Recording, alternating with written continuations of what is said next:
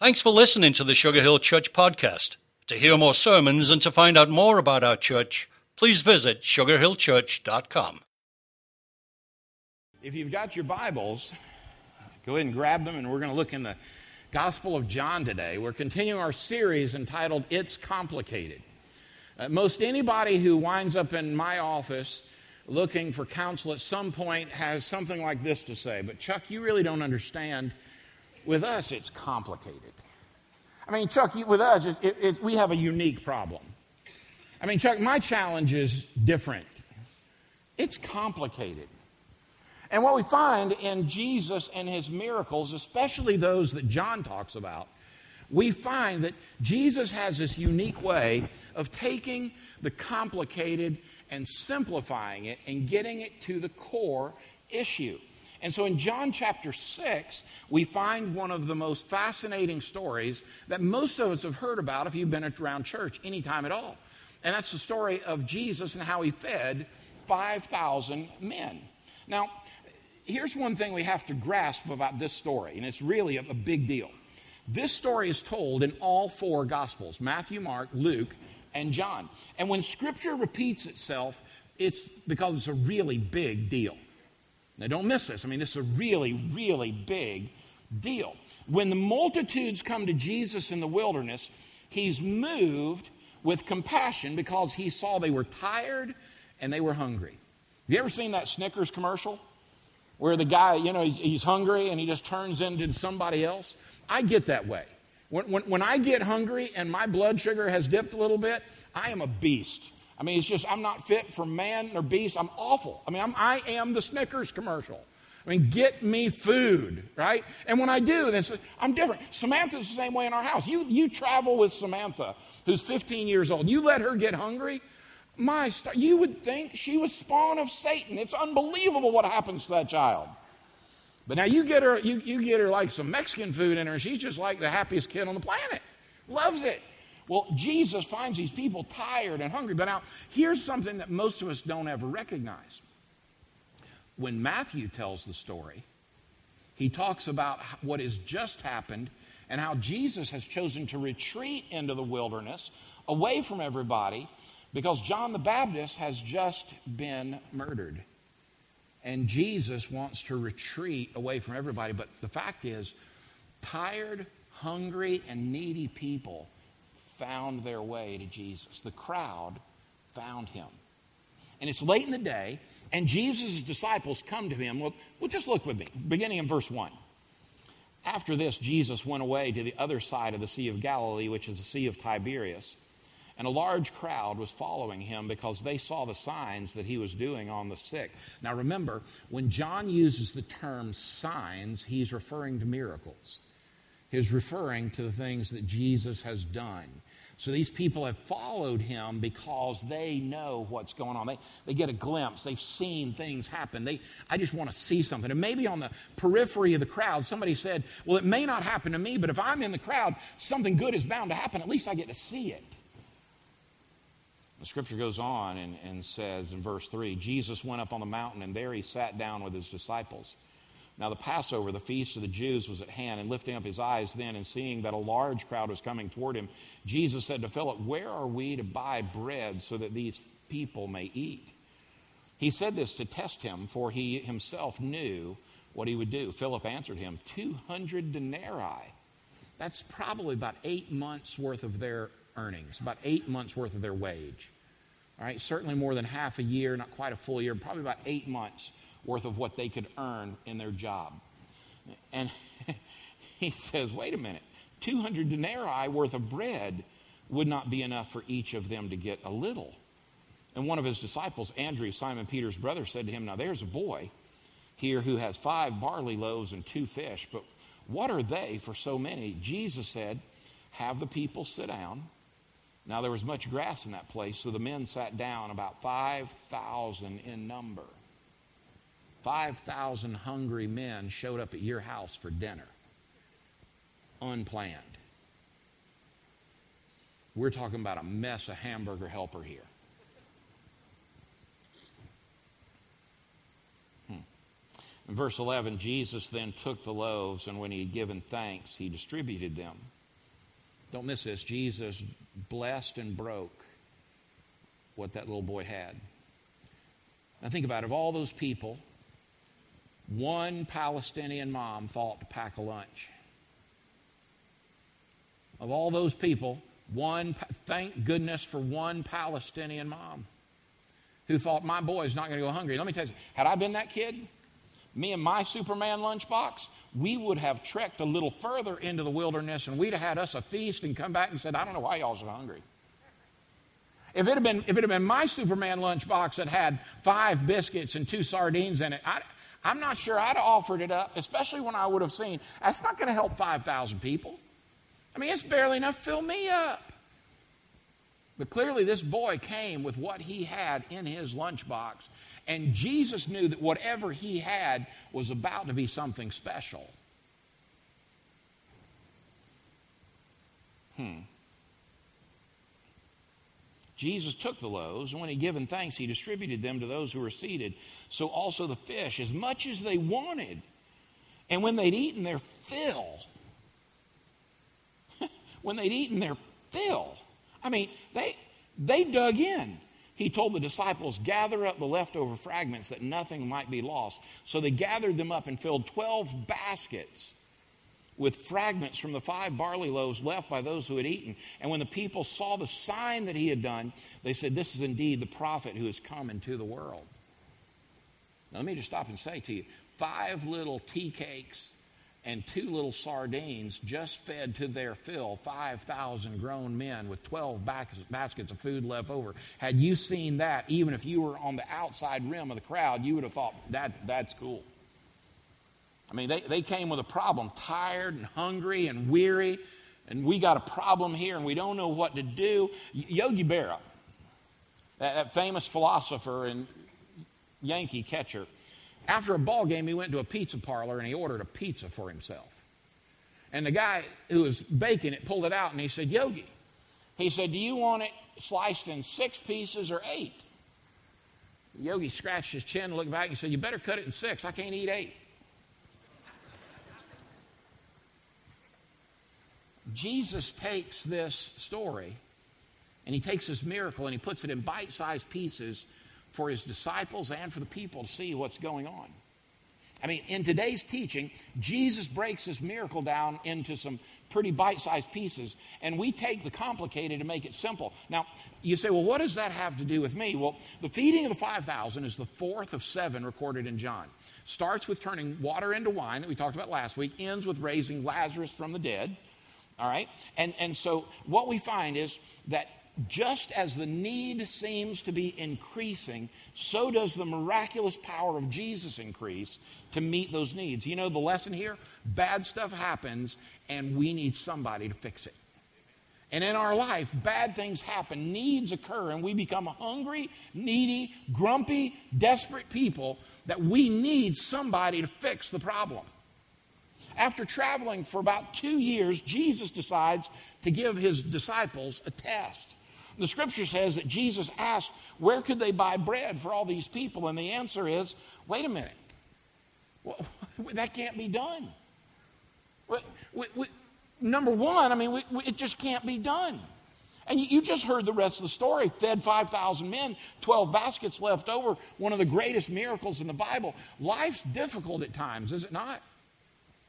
I mean, one of the things the scripture teaches us is that rains on the righteous and the unrighteous. There are seasons in our life when things are difficult and it's complicated. There are seasons in our life where we're going into a challenge. There are seasons in our life where we're in the middle of a challenge, and there are seasons when we're just coming out of a challenge. But life is not easy. And far too often, what happens is we focus on what we don't have as opposed to what we do have. I can't tell you how guilty I am of that. You know how easy it is to focus on what you don't have? Well, I don't have this, look at them. I don't have this, look at them. I don't have that, look at them. But what if this miracle points us to what we do have? What if this miracle points us to what we do have? What, what we have is sufficient in the hands of Jesus. 5,000 men, five tea cakes, and two sardines in a Superman lunchbox And everybody said, This can't be done. Now, Jesus lets nothing go to waste. Jesus doesn't let anything go to waste. Sometimes I think we often forget who's with us and who we're with. When I get in that whiny moment about what I don't have, you know what happens to me? Literally, watch this. It happens to you too. Every time we get in a position where we start whining about what we don't have, what we're really saying is, whatever you've entrusted me with right now, Jesus can't do more with it. So, in essence, what you're saying is, God, I don't trust you with what I have, so how would I ever believe in you for more? A little boy came and took his lunchbox and said, Here. I mean, think about it. Jesus comes to Philip, where should we buy bread? He probably should have said, Well, Jesus, I saw you turn water into wine. I've seen you speak people from death to life. I have seen you make people hear that couldn't hear and walk who couldn't walk. Why don't you just speak it into existence? But he didn't, did he? And you know what? We don't either. We respond just like Philip. I know what you're thinking. You know what? Had I walked with Jesus for two years and I seen it with my own eyes and I'd touch it with my own hand, that's how I would have responded. Well, he did and he didn't. So if, if we're comparing how we're going to do spiritually with somebody else, we're in trouble. He doesn't go, Well, I've seen what you can do. I'm sure you can handle this. He didn't do that at all. And it, it probably was more like this Are you kidding me? You want us to feed 5,000 people with two tea cakes, I mean, five tea cakes and two fish from a little boy whose mom packed him a Superman lunchbox, and you want us to feed. Jesus, come on. This is impossible. This is too complicated, even for you. We don't have a place to buy it. We're so far out in the wilderness. Strike one. We don't have money to afford it. Strike two. The disciples, they don't have the resources to meet this need. They have no food, they have no money. What else could they do? Over and over again, Jesus puts us in positions where helpless people, just like me and you, say, We've got to do something. You know what he says? You do something. You feed them. Do you remember what he said to the disciples in the story? He didn't say, Tell you what, I'll take care of this. He said, Go feed them. You go feed them. You go feed them. Now, here's what I know happens in my life I see what I don't have. And I believe the Lord says to me, Chuck, you go feed them. But Lord, wait a minute. You, you don't understand. I don't have what I want yet. Can we take care of my wants before we go take care of their needs? And Jesus says, No, no, no, you've got it, you've got it all backward. If you'll be faithful what I've given you to go feed them, I'll give you more. To whom is faithful with little, you know what? They're going to be entrusted with more. Over and over, Jesus puts us in positions where we're helpless and he says, Go do something. They didn't see 5,000 people, they saw 5,000 problems. They saw 5,000 problems that they couldn't fix. And most of us would have said the same thing. Somehow they forgot that the Son of God was standing right there with them. See, that's what happens in our life we forget that the one who said he'd never leave us or forsake us, we actually believe, no, he's not here with us. No, he really doesn't have the power to do it. No, he's not in the miracle business anymore. It's too complicated. That's what Philip thought. And Jesus said, Let me have the lunchbox. Let me take it. I love it when Jesus said, You give them something to eat. I mean, he, he wants to know what's in your lunchbox. What did you bring for them? What did you bring to me for them? That's how Jesus pretty often works with us. Over and over again, he puts us in positions where we're helpless and he says, Now go do something. And in our desperation, we cry out to heaven, How? And he replies, I'm glad you asked. I'm glad you asked. It's not that Jesus wants us to fail, but he does want us to know that without him we can do nothing, and yet with him we can do all things. You see, the problem is when our little lunchbox has a little bit in it, we want to gripe about how our lunchbox isn't as full as somebody else's when Jesus said, if you'll just give it to me, we'll have more than enough if you'll go feed them. It just seems backward, doesn't it? Whatever we have is enough if we place it in the hands of Jesus. Now, I want you to know watch what he did when he got his hands on five little barley loaves, five little biscuits, and two sardines. He blessed it and he broke it.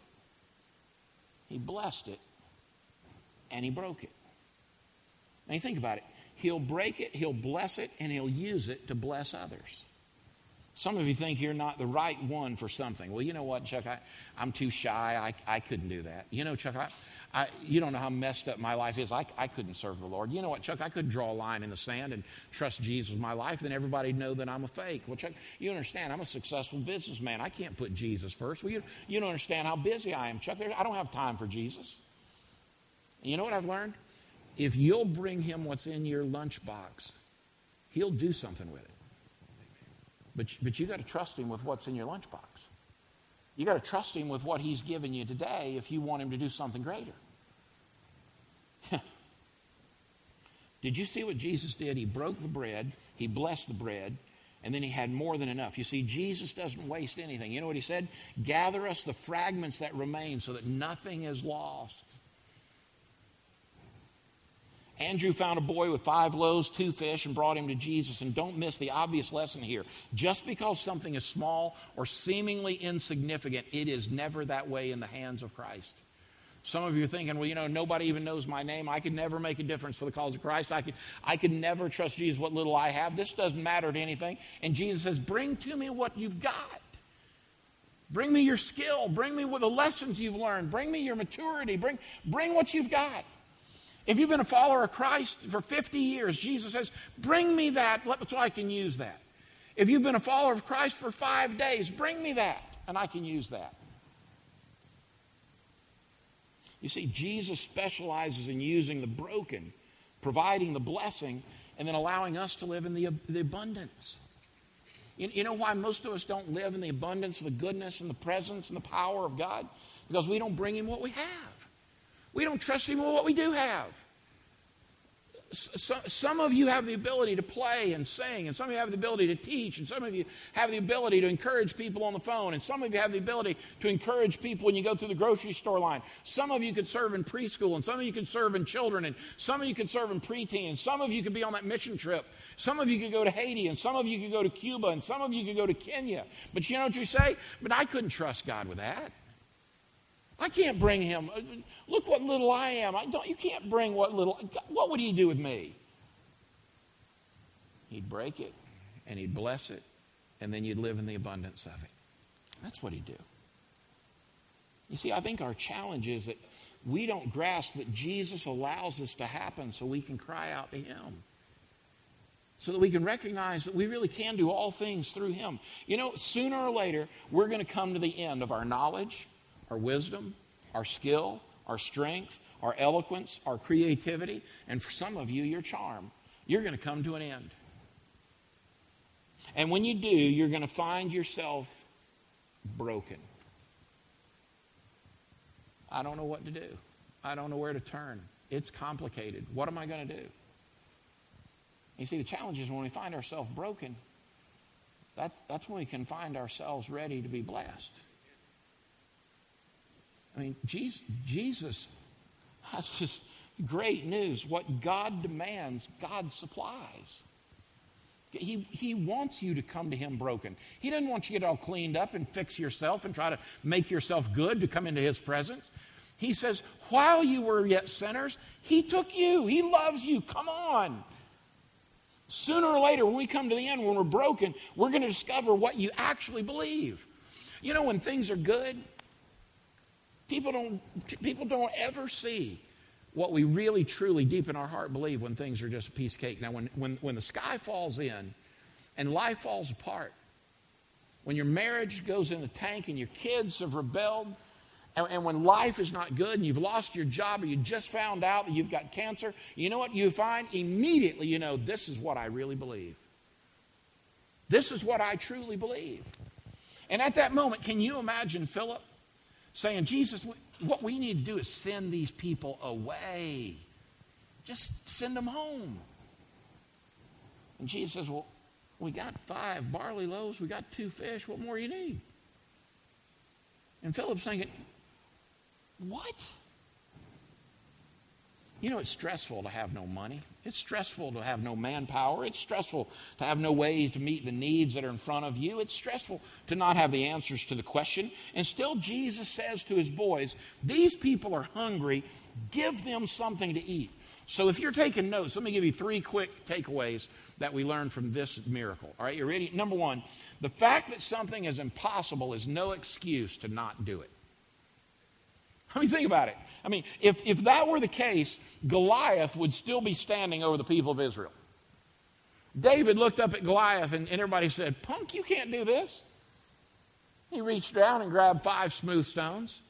If I were a really good preacher, I'd give you five good reasons why he had five good stones, but I happen to believe he just happened to grab five stones. Put one in a slingshot, zing, done. Boom. You know, you never know in advance what God may do so here's what I'm urging you don't rule out the possibility that God wants to do a miracle in your life. You know, what I find this interesting. You go to Haiti or you go to Cuba, you go to Kenya, you go someplace like that. And people talk about God working miracles in their lives. And you know what happens in those places? People believe it. They don't question it. They don't think about TV preachers. They don't think about problems. They don't think about how people accept it. You know why? Because they don't have this Americanized version that, wait a minute, but I'm not worthy. I can't, what could God do with me? I don't really have a specialized skill. Listen, if it seems impossible, that's what God specializes in. Number two, Jesus asks us to do the impossible, and then he gives us whatever we need to obey. Listen to this. To a lame man, he said, pick up your bed and walk. To a dead man, he said, come forth. We always lack what we need to obey God's command, but God's faithful to give us whatever we need when we ask him. What God demands, God supplies. So here's what I'd encourage you allow yourself to be broken, allow yourself to be blessed. So I don't, I don't want to go through the broken part, Chuck. I want the blessing part. That doesn't work in God's economy. You see, you know, you know what we all want? I want the blessing, I just don't want the breaking. I've had seasons in my life where literally, you know what my prayers sound like? Just me and God riding down the road. I pray out loud, by the way, in my car. Okay, that, that's how I pray. I mean, me and God, we just talk in the car. I mean, hopefully people who are next to me think that I'm, I got Bluetooth or something going on my car. Because, I mean, and we, me and God, we talk. And every now and then, you know, you know what I say to God? Today, could we work on somebody else's character and give mine a break? I, I've taken all the beatings I want. Pick on Josh. He needs it. I promise you, he needs it. Good night. He's a politician. Yeah, bless his heart. but you know what? You know what God whispers back and sometimes screams in my ear? Son, you still aren't broken. And until you are, there is no blessing.